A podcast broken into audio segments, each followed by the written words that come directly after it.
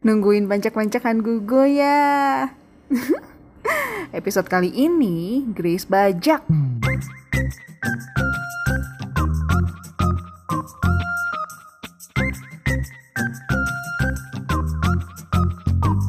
Coffee with Grace.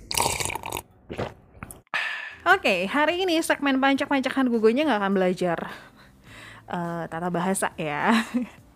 karena nggak ada Junsi. Junsinya hari ini berhalangan untuk hadir. Jadi aku mau bahas isu-isu, isu-isu yang dimention di beberapa drama, drama ataupun di movie-movie. Jadi kalau misalnya pendengar belakangan ini perhatiin gitu ya drama-drama Korea itu nggak cuma nyeritain tentang percintaan atau hal-hal yang sederhana aja gitu tapi juga secara nggak langsung kayak kasih kritikan tentang isu yang terjadi di masyarakat Korea dan ngasih lihat ke kita gimana sih kehidupan Korea yang sebenarnya gitu. Kalau misalnya selama ini mungkin kita terlalu mengawang-awang ya, ngelihat kayak wah ganteng banget ya, wah cantik sekali gitu. Dikasih nih realitanya seperti ini gitu. kita bahas satu-satu yuk. Dimulai dari yang pertama. Yang pertama ini adalah sebuah movie yang hits banget, yaitu Train to Busan. Ini movie yang keren banget gitu. Movie tentang zombie. Uh,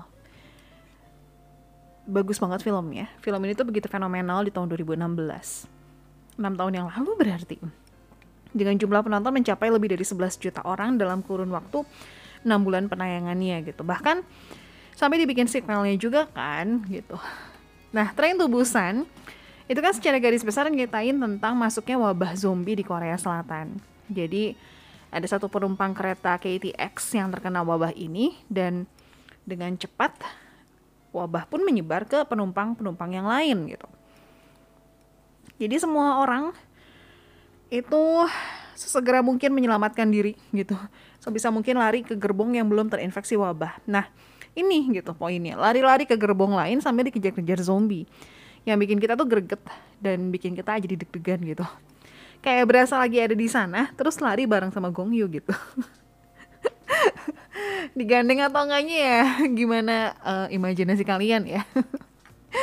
Tren Tubusan yang sukses membuat penonton bergidik tersebut gitu. Nyatanya nggak cuma sekedar menyuguhkan suasana horror action aja tapi film yang dimainkan oleh Gong Yoo dan teman-teman yang lain gitu.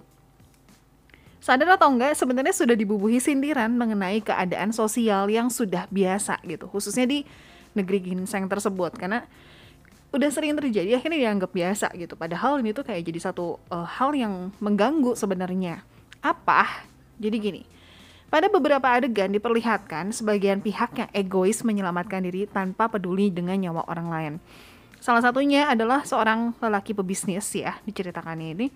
Bahkan dengan kekuasaannya sebagai pebisnis gitu. Uh, dia mempengaruhi kru kereta supaya tidak membukakan pintu buat penumpang gerbong lain yang masih selamat gitu belum habis, si pebisnis ini juga berkali-kali seenaknya aja ngelemparin sembarang orang gitu yang ada di dekatnya buat nyelamatin dirinya sendiri dari serangan zombie. Apa pun dan siapa pun pokoknya dia korbanin ya. Yang penting dia dan nasib bisnisnya selamat gitu. Egois banget kan? Nah, menyaksikan tren tubusan, nurani kita tuh akan sedikit tergelitik oleh si pebisnis yang tanda kutip semau gue gitu, materialistis, uh, dan juga bikin gemes gitu saking emosinya kesel nyatanya saat ini pun cukup banyak orang yang memprioritaskan uang dan kekuasaan di atas keamanan orang-orang gitu Oke, okay, kalau versi dramanya drama happiness ya dari drama TVN yang bagus banget tapi endingnya agak agak gimana gitu. Drama ini diperanin sama Han Hyo Joo dan Park Hyun Sik ini dirilis di tahun 2021 dan ini juga sempat hits di masanya ya. Ini juga sama sebenarnya nyeritain tentang zombie kan. Jadi ada wabah zombie yang menyerang kota Seoul dan diduga penyebarannya itu berpusat di kawasan apartemen mewah, sebuah kawasan apartemen mewah gitulah. Akhirnya demi uh, memutus penyebaran, apartemen itu ditutup sementara dan para penghuni harus bertahan hidup sampai masa karantinanya selesai ceritanya. Nah di drama ini kita juga bisa lihat sisi egois dari manusia gitu. Karakter Oh Ju Hyung seorang dokter yang uh, pernikahannya bermasalah yang diperanin sama Baekhyun Jin sukses banget banget nget nget nget nget gitu. Bikin para penonton itu emosi. Termasuk aku pun emosi banget sama karakter ini. Kesel banget tiap kali muncul tuh kayak uh, gitu. Uh, by the way sepanjang aku nonton drama-drama Korea ya. Kayaknya aku nggak nggak pernah nonton atau nggak ngeh juga ya. Karakter dia yang baik gitu. Ya sepanjang aku nonton drama Korea bahwa ini kesel kalau muncul dia gitu.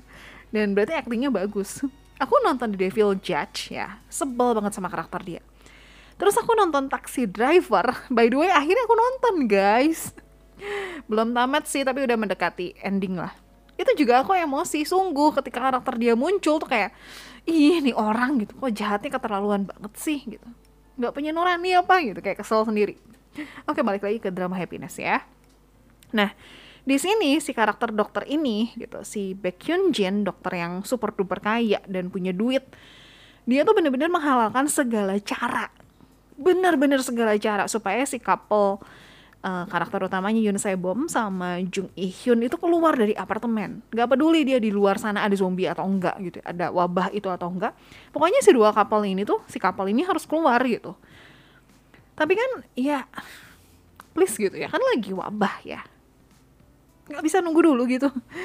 Terus dia juga menghasut para penghuni dengan uangnya supaya mau melakukan apa pun yang dia perintahkan, termasuk keluar untuk ngambil beberapa uh, makanan di supermarket gitu. Atau mau lihat sekeliling situasi di luar seperti apa dia tuh sampai bener-bener yuk saya kasih uang sekian tapi kamu keluar gitu. Kan nyebelin ya gitu. Sebel. Ya, jadi itulah satu itu tentang uh, orang-orang yang egois orang-orang yang punya uang yang nuraninya nggak ada gitu yang lebih mengutamakan uang mereka tanpa memikirkan keselamatan manusia-manusia yang ada di sekitarnya gitu. Aku sebut pakai manusia biar kerasa gimana banget. ya, semoga kita nggak jadi orang seperti ini ya. Semoga uh, kita semua masih punya sedikit rasa kemanusiaan lah. Nggak perlu banyak-banyak, sedikit pun juga itu sudah cukup mempengaruhi gitu.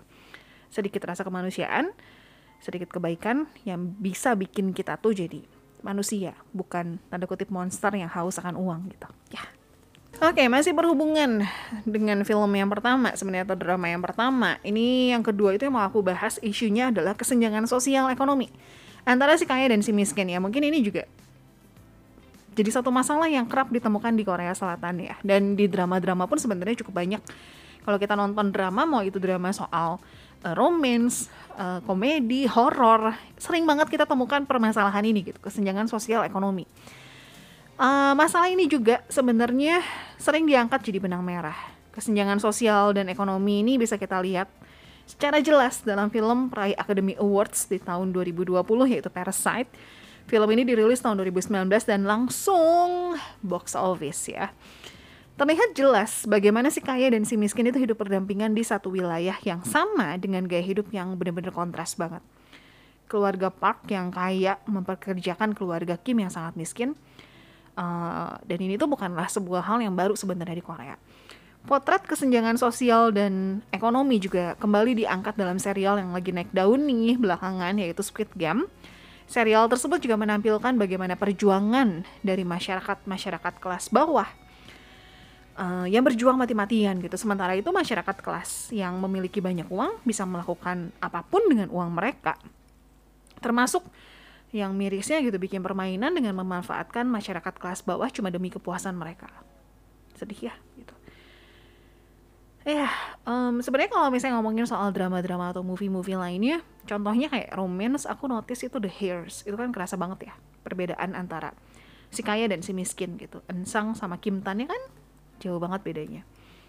Drama-drama lainnya juga cukup banyak sebenarnya perbedaan Iya masalah antara si kaya dan si miskin gitu kehidupan masyarakat kelas bawah dan kelas atas yang begitu kontras itu bisa uh, kita temukan di real life-nya itu adalah di kota Gangnam yang berdampingan dengan desa Goryong.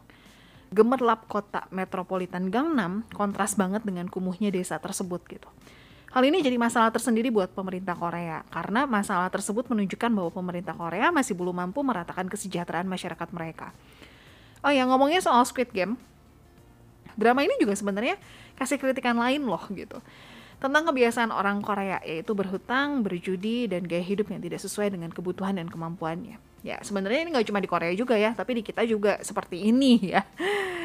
Gitu. Jadi ya mungkin kita bisa dapetin pelajaran-pelajaran gitu untuk jadi manusia yang lebih baik lagi lewat drama ataupun movie yang kita tonton ya.